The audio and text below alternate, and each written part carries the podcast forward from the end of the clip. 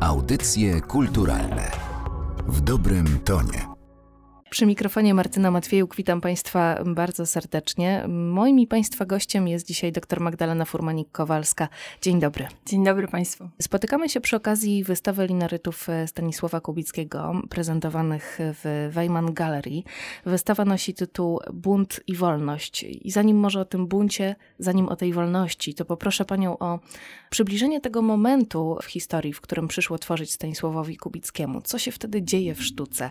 Co kształtuje jego wrażliwość artystyczną. Kiedy Kubicki zaczyna tworzyć, to są bardzo burzliwe czasy, czasy dużych przemian społecznych, obyczajowych i politycznych. To jest okres zaraz tuż po albo w trakcie I wojny światowej. Wcześniej artyści również e, zaczynają podważać dawne paradygmaty w sztuce, zaczynają podważać e, kierunki takie jak naturalizm, realizm, zaczynają szukać innych form e, wypowiedzi artystycznej. To wiąże się oczywiście ze zmianami też wynikającymi z traumy, którą przeżyli w trakcie I wojny światowej. Jakby po tym okresie dotychczasowy sposób opowiadania o rzeczywistości przestaje być aktualny. W związku z tym, jakby naturalną koleją rzeczy jest ewolucja kolejnych, wychodząc od impresjonizmu, postimpresjonizmu, szukanie kolejnych form, które mogłyby uchwycić te przemiany społeczne, ten bunt, to niezadowolenie, tą traumę, takie też niepokoje, ale także zmiany społeczne polegające na tym, że również kobiety zaczynają urealniać swoje marzenia. To jest okres też e, sufrażystek w Stanach, to jest okres pierwszej emancypacji, pierwszych artystek zajmujących się profesjonalnie, jakby utrzymujących się z malowania i nie będących e, na przykład przykład, bo wcześniej pojawiały się takie osoby, ale były to głównie córki malarzy, którzy mają ugruntowaną pozycję społeczną albo w jakiś sposób przez koligacje rodzinne. Natomiast w tej chwili artystki, które nie miały wcześniej żadnych związków jakby rodzinnych, zaczynają również marzyć o karierze artystek, e, więc pojawiają się takie motywy, pojawiają się też e, w kontekście polskim bardzo istotne kwestie odzyskania niepodległości, szukania wyrazu dla sztuki, nowej sztuki, która byłaby sztuką narodową, która by opowiadała, jakby pokazywała tą nową tożsamość. To są też lata, kiedy te nowe prądy intelektualne, w tym innymi socjalizm, komunizm, dochodzą do głosu. Pojawiają się teorie związane z internacjonalizmami. Ścierają się takie poglądy jakby związane z jednej strony właśnie z budowaniem tożsamości jako artysty przynależącego do danego państwa, a z drugiej strony potrzeba bycia międzynarodowym, jak bycia ponad narodami. I Kubicki jest e, tutaj świetnym przykładem artysty, który e, jest w, zakorzeniony w dwóch kulturach, mhm. bo z jednej strony jest e, wychowany w kulturze polskiej, jego rodzice są Polakami, kultywują wyniesione z domu tradycje, używają języka polskiego, ale mieszkają na terenie Cesarstwa Niemieckiego, gdzie Kubicki uczęszcza do szkoły, gdzie Kubicki idzie na studia, gdzie Kubicki po prostu przyjaźni się z innymi dziećmi, tak, rozmawia, komunikuje się w języku niemieckim. Stąd też taka podwójna, właśnie interesująca osobowość również tego artysty, który dążył do jakby wyjścia poza, właśnie szukał tej wolności w sztuce, w życiu i jakby w też kształtowaniu siebie. Był jednym z e, założycieli ekspresjonistycznej grupy Bund. E, Bund też w języku niemieckim pstrokaty, kolorowy. Mhm. Przeciwko czemu się buntował? Przede wszystkim artyści związani z buntem przeciwstawiali się naturalizmowi, który panował wówczas e, głównie w, w sztuce polskiej. Przeciwstawiali się akademickiemu traktowaniu sztuki.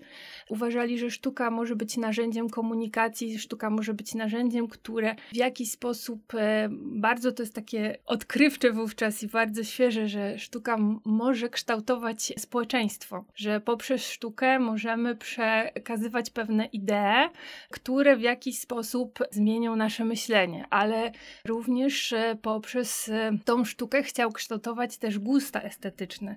I między innymi dlatego my też w galerii, Weyman Galery wybraliśmy linoryty, ponieważ to był właśnie celowy zabieg artystów też początku XX wieku, wykorzystania technik, które mogły być powielane i które były łatwo udostępniane dla szerokiej masy odbiorców, że właśnie ta sztuka miała zejść z piedestału tych galerii i miejsc elitarnych i miała trafić jakby dzięki temu, że to była sztuka reprodukcyjna i ona nie traciła w trakcie powielania jej swoich walorów estetycznych, miała kształtować gusta społeczne, miała kształtować wrażliwość plastyczną i miała trafić do szerokiego odbiorcy. Mhm.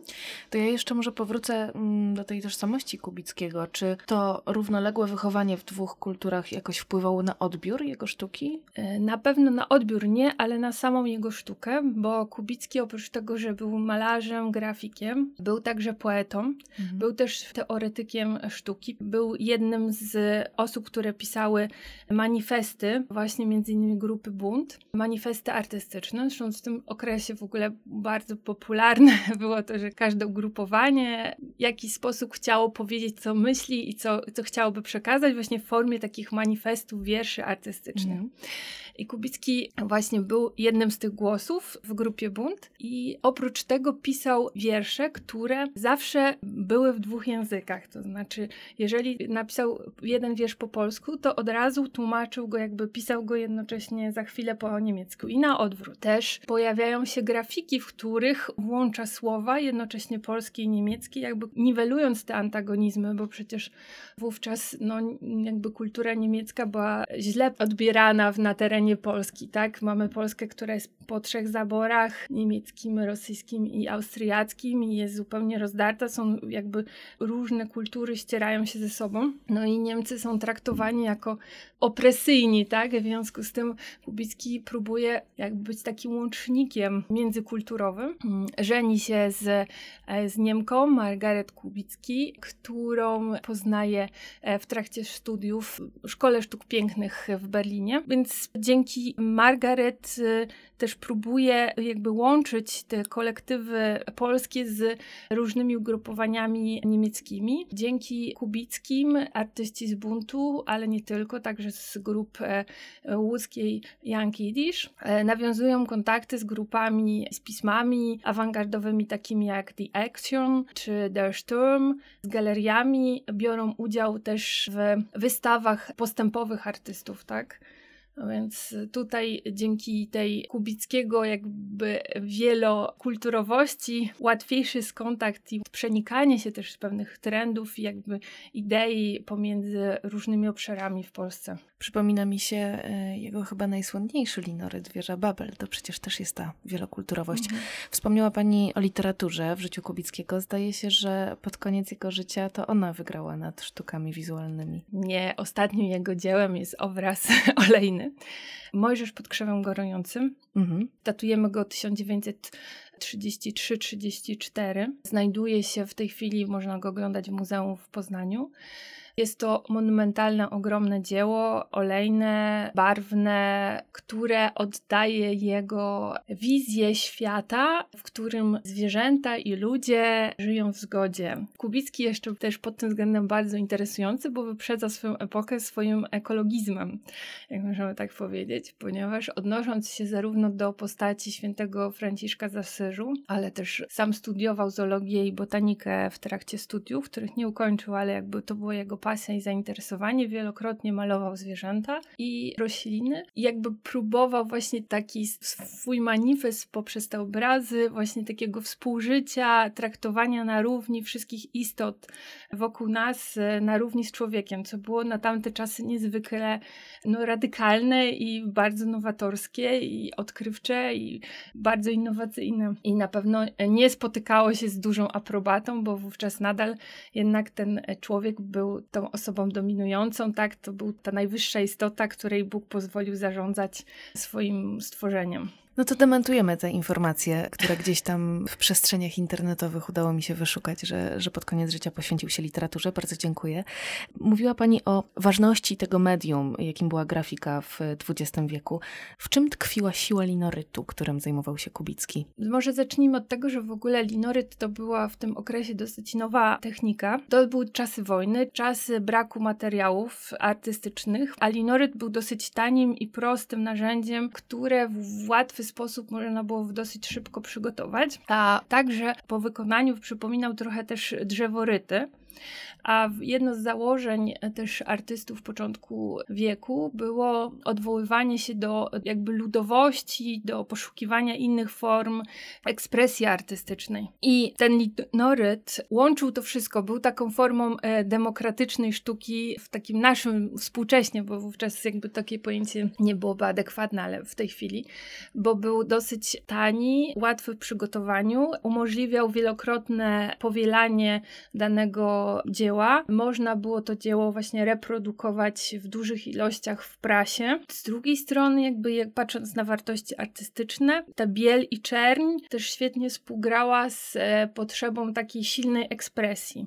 Jakby on się świetnie łączył z tym poszukiwaniem ekspresjonizmu. Można było uzyskać duże kontrasty kolorystyczne, duże napięcia, jakby badać dynamikę kompozycji, form, bo Kubicki w tym linorycie pozwolił sobie na na eksperymenty artystyczne. Ta wieża Babel jest jedną z najbardziej ekspresjonistycznych prac, jest bliska zarówno niemieckiemu, jak i francuskiemu ekspresjonizmowi. Odwołuje się też do oczywiście krzyku Edwarda Manka, w jaki sposób, którego też e, Stanisław Przybyszewski, który przyjaźnił się z Kubickim, promował w Berlinie, promował na świecie. To jest ewidentne nawiązania do właśnie do, do twórczości Manka, ale w tym samym czasie czasie Kubicki szuka już form, które bliższe zaczynają być kubizmowi. Mając jakby te idee dotyczące różnych kierunków, które w tym czasie się rozwijają w Europie, przenikają, przenoszą się między artystami właśnie też dzięki prasie, ale dzięki tej prasie artystycznej. Więc Kubicki eksperymentuje z tą formą i jakby widać tą ewolucję od tego ekspresjonizmu poprzez inspirację drzeworytem niemieckim w na przykład akcie z chmurami, który prezentujemy na wystawie, czy w wieży Schönberga, a potem te jego prace idą poprzez formy kubistyczne w kierunku abstrakcji. I zwieńczeniem tego są prace, które są już pracami abstrakcyjnymi, podejmują abstrakcyjne tematy. E, jedną z nich jest myśl, którą prezentujemy też na wystawie. Myśl jest już uznawana za jedną z pierwszych e, awangardowych, e, pierwszych abstrakcji w sztuce polskiej. Czy te prace szokowały odbiorców? E, tak, grupa Bunt pierwszą wystawę miała w Poznaniu w 1918 roku w kwietniu. Wcześniej e, planowana była ta wystawa w Towarzystwie Przyjaciół Sztuk Pięknych, ale w ostatniej chwili została przeniesiona w inne miejsce, bo krytyka lokalna stwierdziła, że to są prace, które no, poddane zostały cenzurze i stwierdzono, że to się nie nadaje, tak to nie jest, co jest na tyle szokujące, jest tak jakby przed, nie, nie w konwencji dotychczasowej sztuki, e, że nie chciano tego pokazać. I artyści wynajęli przestrzeń samodzielnie i pierwsza wystawa właśnie dopiero odbyła się później niż pierwotnie planowano. Towarzyszyły jej różne odczyty, spotkania, gdzie artyści i teoretycy opowiadali o swoich założeniach, więc tak, pierwszy odbiór krytyki był negatywny. Społecznie też niewiele osób akceptowało. Niemniej jednak jakby artyści większe uznanie zyskiwali w oczach e, współczesnej krytyki światowej mhm. w tych, e, szczególnie właśnie w kręgach berlińskich, gdzie w jakiś sposób byli powiązani. I zrobili sobie po swojemu. Siedem linorytów, które eksplorują różne kierunki artystyczne, w obszarze których e, tworzył Stanisław Kubicki, mogą Państwo oglądać w Weiman Galery do 14 lutego. E, dziś o twórczości tego artysty opowiadała w audycjach kulturalnych dr Magdalena Furmanik-Kowalska. Bardzo dziękuję Pani za nasze spotkanie. Ja również i zapraszam serdecznie. W ramach finisażu przygotowujemy folder zawierający wszystkie linoryty Kubickiego, który będzie można po prostu u nas otrzymać po zamknięciu wystawy. Audycje kulturalne w dobrym tonie.